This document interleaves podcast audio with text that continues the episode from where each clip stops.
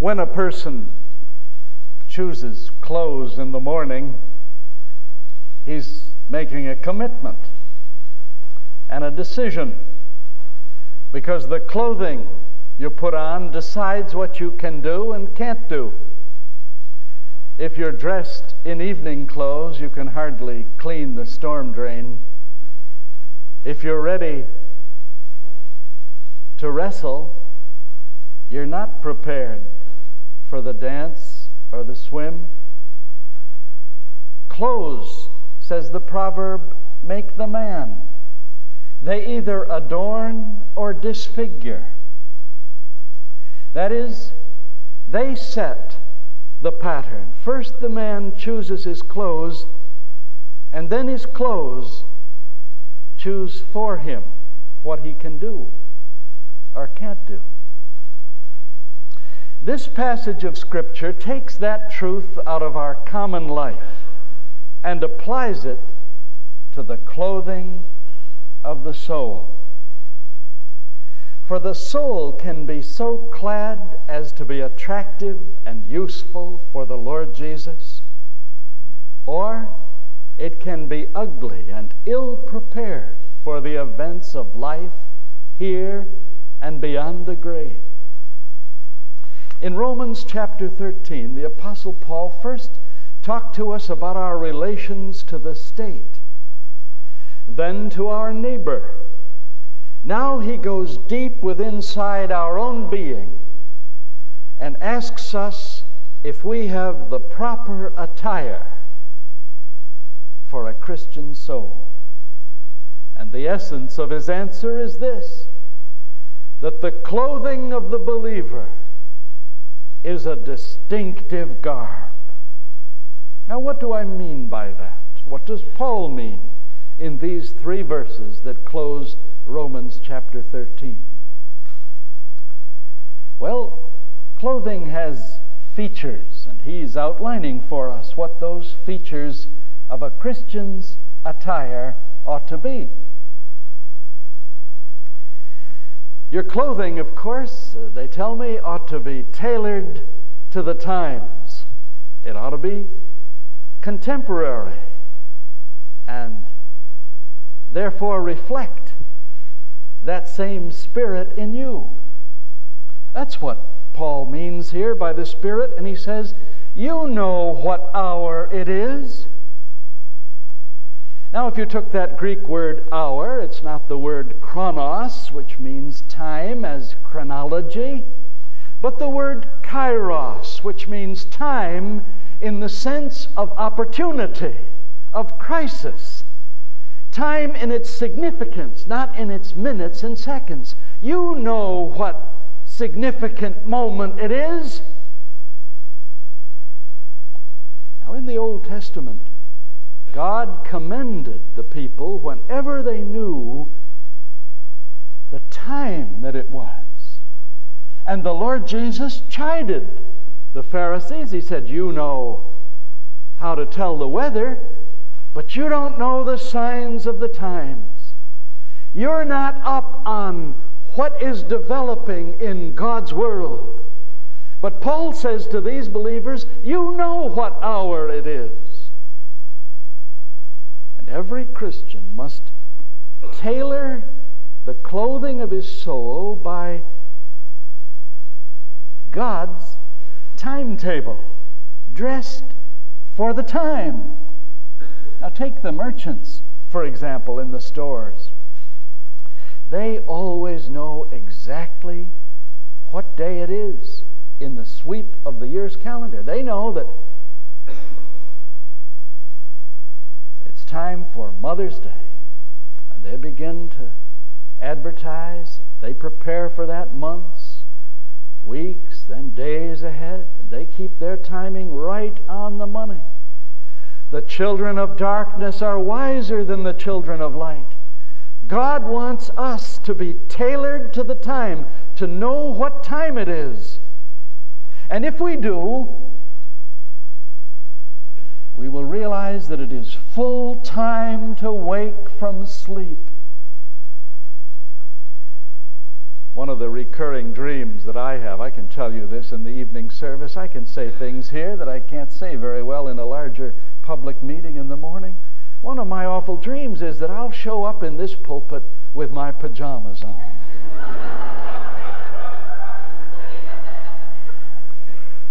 and uh, that just comes back every so often.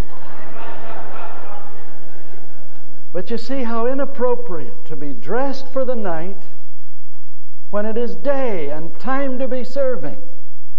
The clothing of the soul is tailored to the hour. And that's what God is saying here.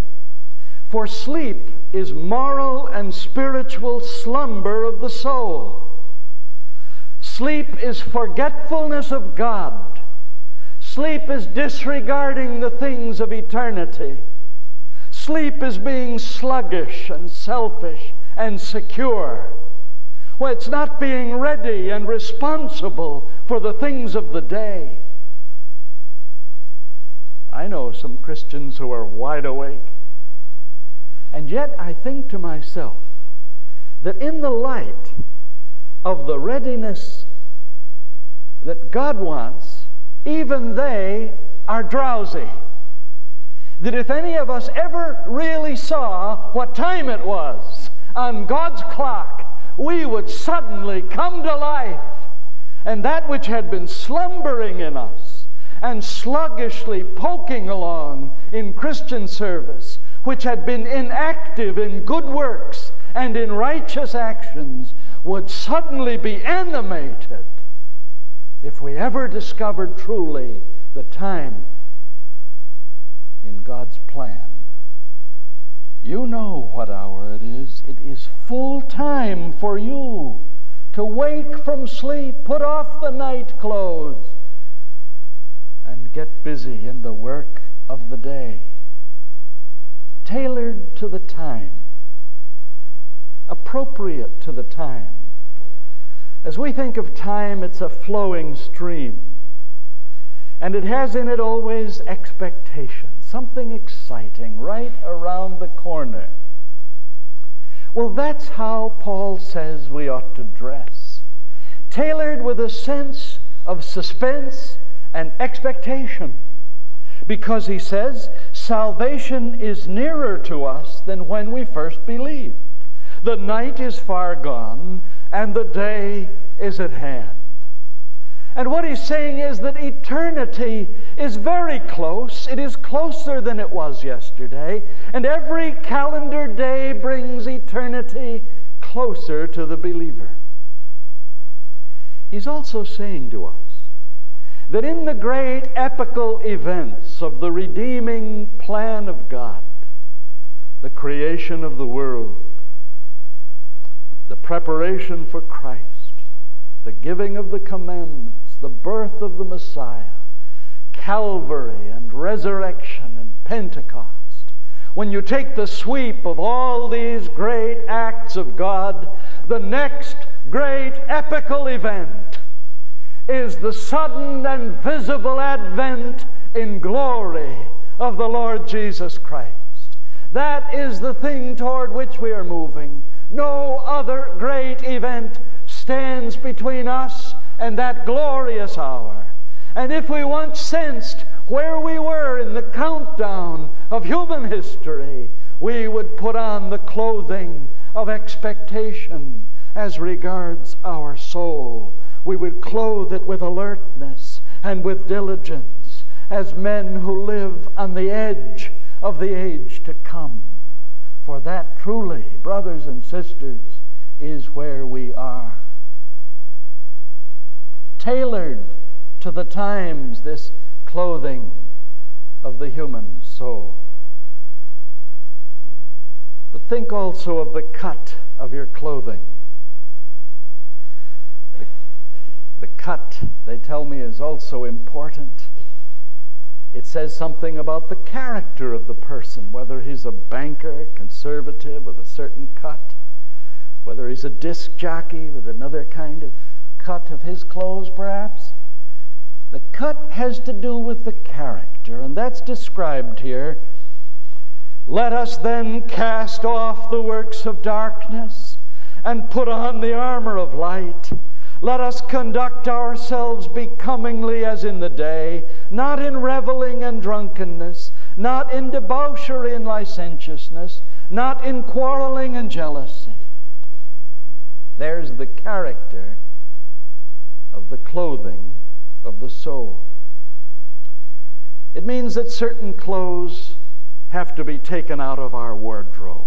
He says here, cast off the works of darkness.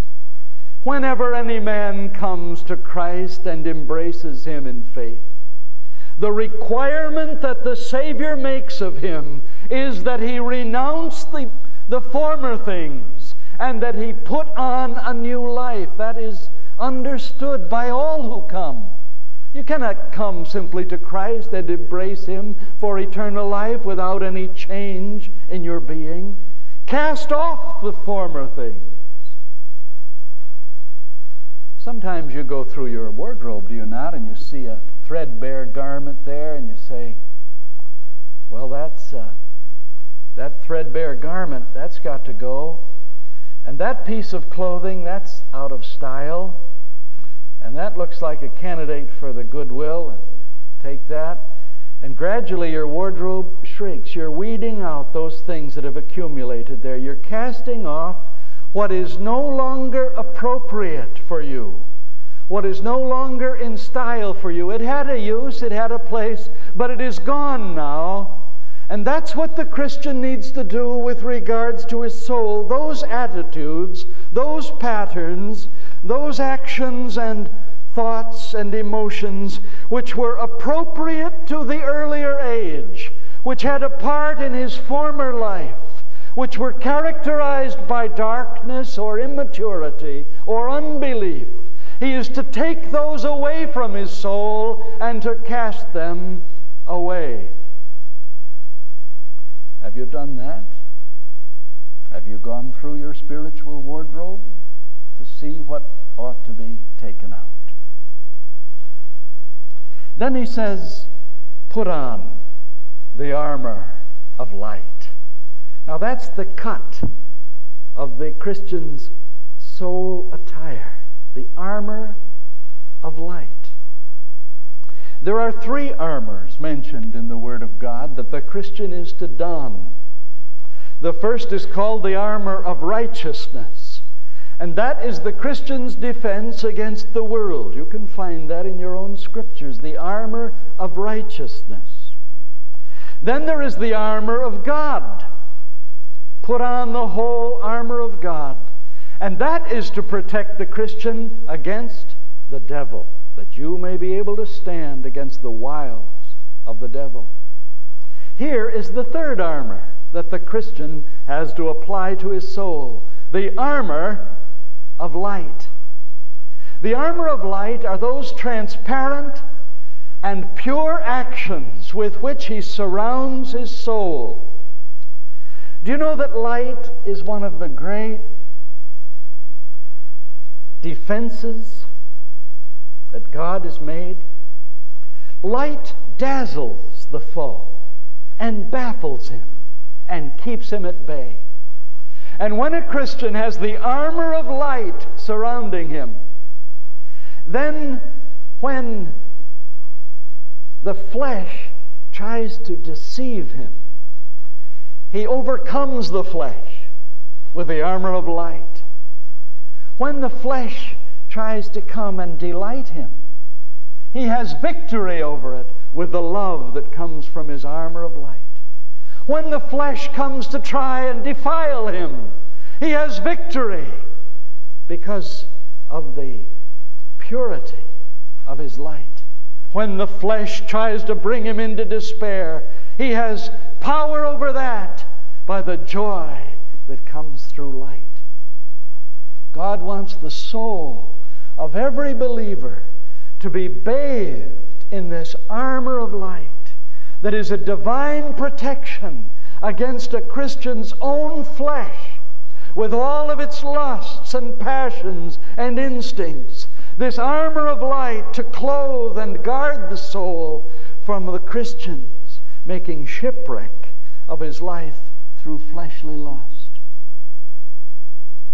Have you put on the armor of light on your soul? Transparent honesty and purity and love. Then he says, dress becomingly as in the day. Dress for the day. How beautiful that is. That is, the Christian is marching into a new time. He's going toward the advent of Christ. And Christ directs some of the light of that new day back upon his path. And so the Christian walks in a light which the unbeliever does not know. He's in fact bathed by that light. And someday he will see that what he thought was light in this world, relatively speaking, was really darkness compared to the brilliance of the light of the day of Christ. The light in which we are walking. But we know, because we have that light coming from eternity upon us, and so we dress our souls differently from the worldling. Let him dress his soul in the things of heathendom, reveling, drunkenness, debauchery, licentiousness. Let him wear the clothing of these fleshly and evil things, but not the Christian. He will have the apparel that comes from heaven because it, it befits one who is walking toward the kingdom of light. Dress becomingly as those on whom the light of heaven is falling. Dress your soul so that you suggest to those around you that there is a better life, another country, a grand destiny toward which you are moving. And everyone who beholds the attire of your soul hungers and thirsts for that new country. One of the things that dulls your sense of eternity is gluttony. Gluttony pervades this passage because it is associated with drunkenness, with debauchery, with licentiousness, with and it leads to immorality. The church fathers said that if anyone wanted to be strong and vital in the service of Christ, let him root out gluttony from his life. It is called one of the seven deadly sins. And if tonight you are serious about clothing your soul for eternity, wrapping around it the garments of beauty and loveliness. The place to begin is to do away with the fleshly vice of gluttony. Rid your soul of it forever, that you may walk in chastity and purity, and that your whole bearing will speak of the coming day of light and victory. And so, friend, you see, we, we dress according to the time and to the character. If you go into the stores now, you perhaps won't even find spring things anymore. Perhaps they're summer, and before long, just about the time I'm ready to buy for summer, they're putting out the fall things. These merchants are always looking ahead. How wise they are. Would that we could be wise.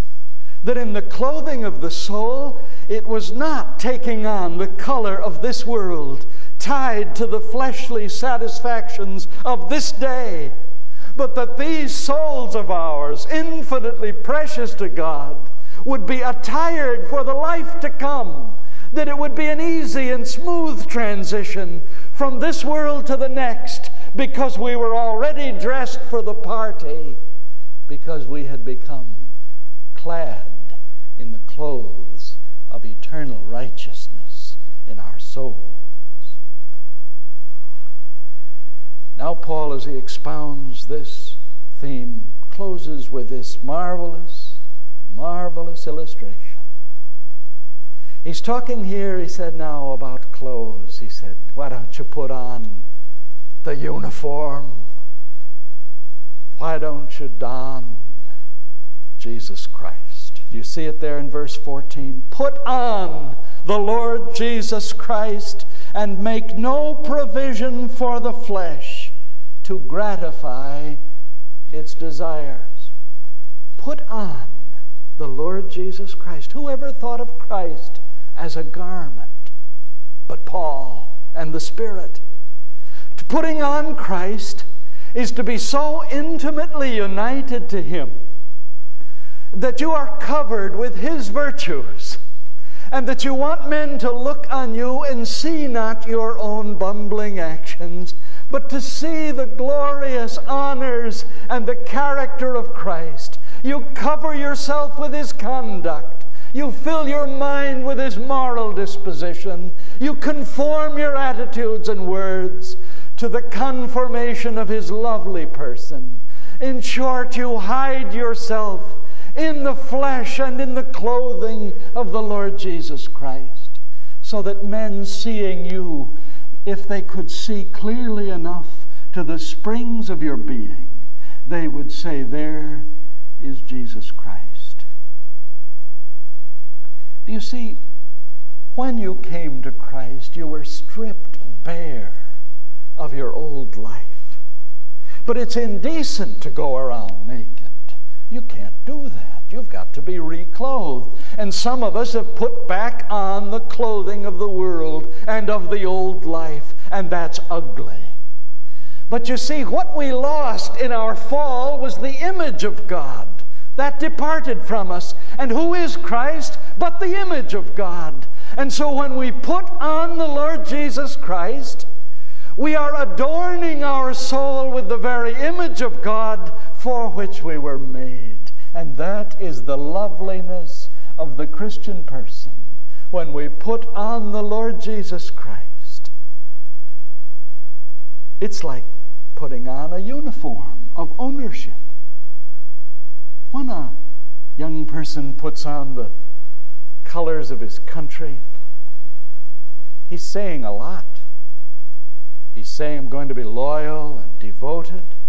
I'm going to be responsible and submissive. I'm going to carry out orders and represent my country.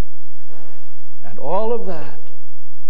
And when a young man or woman comes to Jesus Christ and says, I want to serve you if you'll allow me to share in your death, he's really saying, Christ, I want to be your soldier. I want to come under your orders. At the last day, I want to get my medals from you, Lord. I want to wear your colors. That's putting on Jesus Christ. It's identifying with him in his life and death, in his purpose and ministry, not just on the externals. I fear sometimes that some of us are simply here superficially in the church, playing religion being part of a social group, but we have not changed the clothing of our souls. We haven't put on the Lord Jesus Christ. We still make provision for the flesh. He says, make no provision for the flesh. He simply means there, don't take forethought and make all kinds of plans as to how you're going to pamper your body with everything it asks for. It will come asking a lot of things, but you must say no to it and deny it. Whoever nurtures his flesh nurtures his enemy. Whoever destroys his body destroys his friend. We must care for our bodies as the instruments in which we walk this pilgrimage. But never, never make provision for, plans for, forethought for the flesh. That is, those instinctual and deep desires. that go against and war against the Spirit of the Lord within us. You wouldn't put on the uniform of your army over top of the uniform of the enemy and make provision to serve both. What kind of clothing is that? And if tonight you're serious about the garb of your soul, every Christian duty and Christian grace and virtue and loveliness, every adornment of the human soul is all wrapped up in this one admonition of the apostle put on the Lord Jesus Christ and make no provision for the flesh. What is the clothing of your soul tonight? Look within. There may be many here who are trying to wrap their souls in the fig leaves of their own righteousness.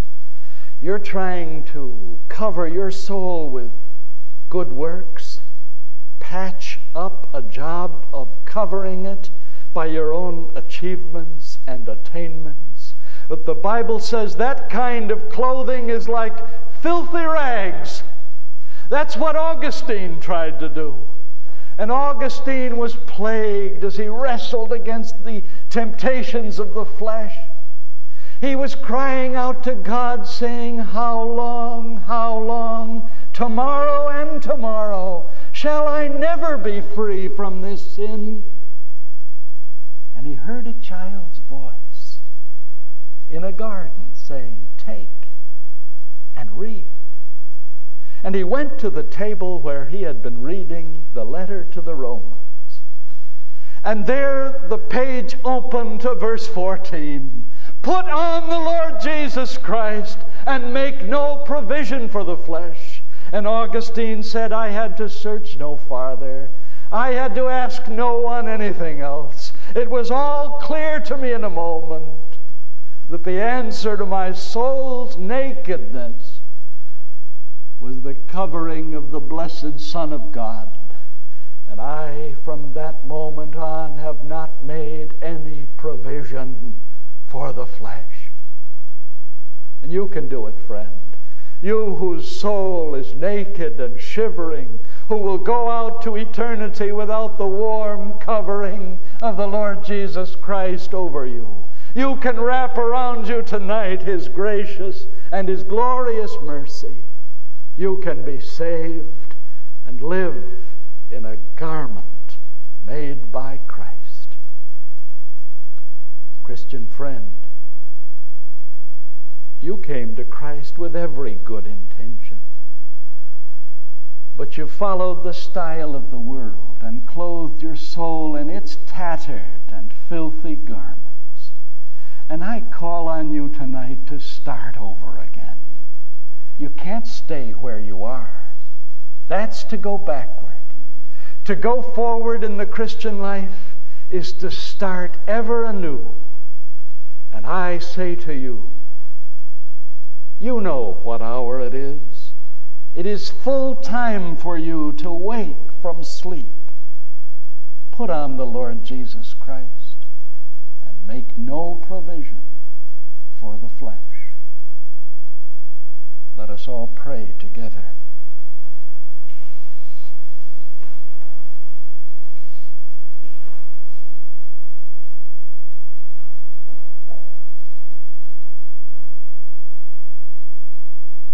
Our blessed and gracious God, who has called us out of darkness into light, out of the night into the day, out of earth into heaven, we bless thee for putting these admonitions in words that we could understand in Holy Scripture.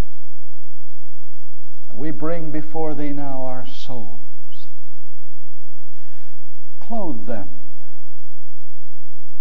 in garb fitted for the new day.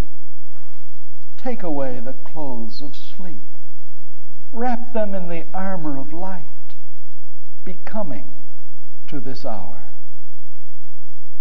Oh, yes, blessed Jesus, wilt thou clothe thyself with us, wrap us in thy character and conduct, that all who behold us may see thee, and seeing thee, be drawn to thee.